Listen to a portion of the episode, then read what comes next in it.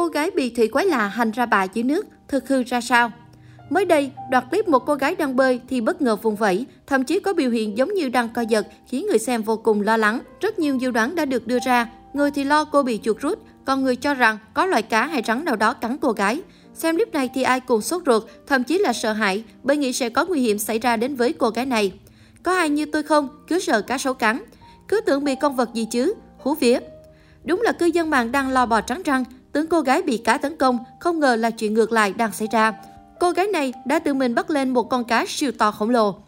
Một sự việc khác cũng gây chú ý không kém khi một tình huống hài hước khi học online đã được dân tình phát hiện ra.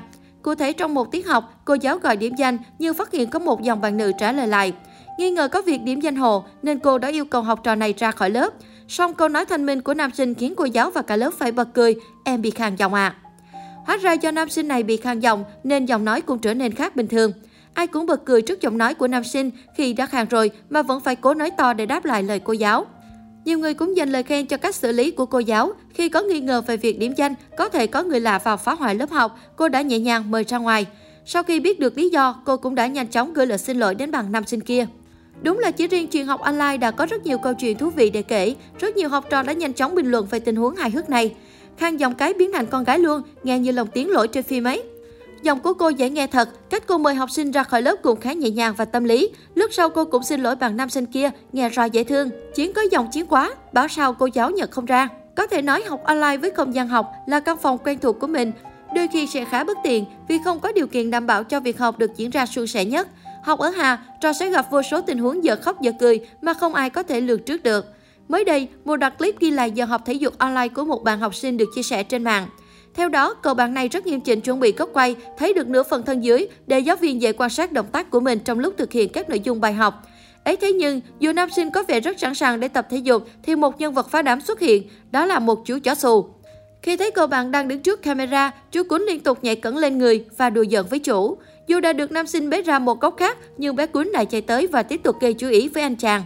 Mãi 30 giây sau, nam sinh vẫn chưa thể thực hiện được bài tập của mình vì tên phá đám này.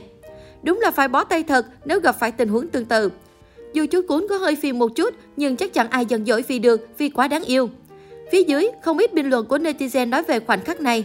Bé cuốn có tinh thần thể thao lắm chứ, thấy chưa tập thể dục là sẵn tới đòi làm theo à. Chưa biết bạn kia có được điểm không mà mình cho bé cuốn điểm 10 nha. Quá trời rồi, đến khổ cho sang mất thôi.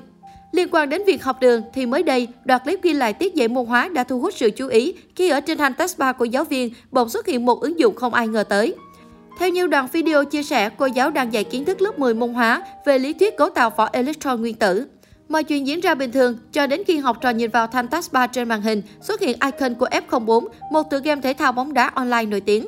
Tựa game này khá quen thuộc trong giới học sinh, sinh viên, đặc biệt là các bạn nam sinh cấp 3. Việc phát hiện giáo viên cũng sử dụng game này khiến nhiều người bất ngờ khi cô giáo cũng chơi game như học sinh.